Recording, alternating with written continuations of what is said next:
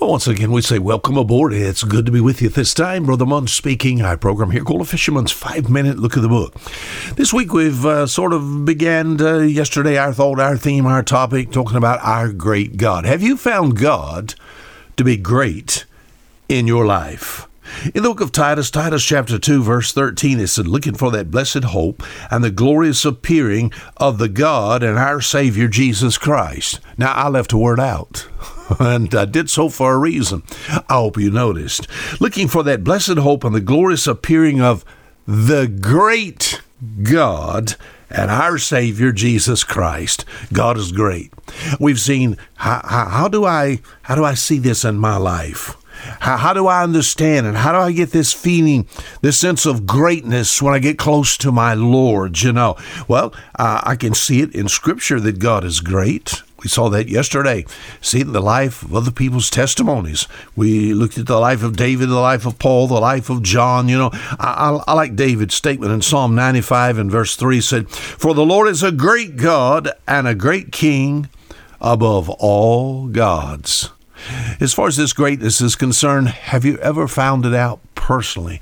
We tried to illustrate this yesterday. Is there some person that you've been around that you would describe as being a great person, maybe a great person religiously, maybe a great person as far as maybe government. Maybe you've actually been in the president or the presence of the president of the United States. And you can sense this greatness and this feeling that's there. You should have that for God. My friends, when we bow our heads, uh, when we try to move as far as a close walk with the Lord, draw nigh to God, He draws nigh to you. We should sense this greatness, but sometimes people my friend, uh, gives us this feeling of greatment and excitement in the heart and soul, more so than God. How can I see this greatness? How can I, when I think of God, I just think of His greatness. Yes, I see it in the Scripture, but I can see it in, in creation. The book of Romans, Romans chapter 1 and verse 20, just a good verse. And uh, uh, it talks about uh, people and uh, their uh, I uh, what what what would I say? Uh, verse twenty, Romans chapter one, verse twenty, as it addresses people on the face of this earth who are without excuse. Uh, it says in verse twenty, "For the invisible things of Him from the creation of the world are clearly seen." What? The invisible things of God are clearly seen. How? Being understood by the things that are made I can look at creation. I should look at creation, be reminded of the greatness of God. Are you listening? We just look out the window of our house. We can look up in the air. What did David say in Psalm chapter 19, verse 1? The heavens declare the glory of God. Please stay with Brother Munn and, uh, and listen. Just trying to talk about the greatness of God.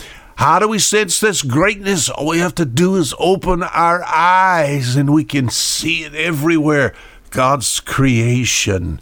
And the man that says, I cannot see, he's without excuse because, my friend, in looking, he is denying the God of creation. How could a human being look up in the sky and not attribute all that he sees to this great creator instead of millions of years of evolution? You know, it's all too great for it just to happen with just a big bang. As we look at it, it's so vast and so great, it should remind me of a great God. But what I want to do this week, I want to uh, do something that I, I really enjoy doing.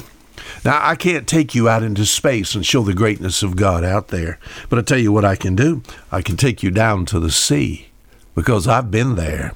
Oh, in Psalm chapter 104, it says something like this, all the way down to verse 24. It said, O Lord, how manifold are thy works! In wisdom hast thou made them all. The earth is full of thy riches. So is this great and wide sea, wherein are things creeping, innumerable, both small and great beast. Great and wide sea? Why is it called a great and wide sea?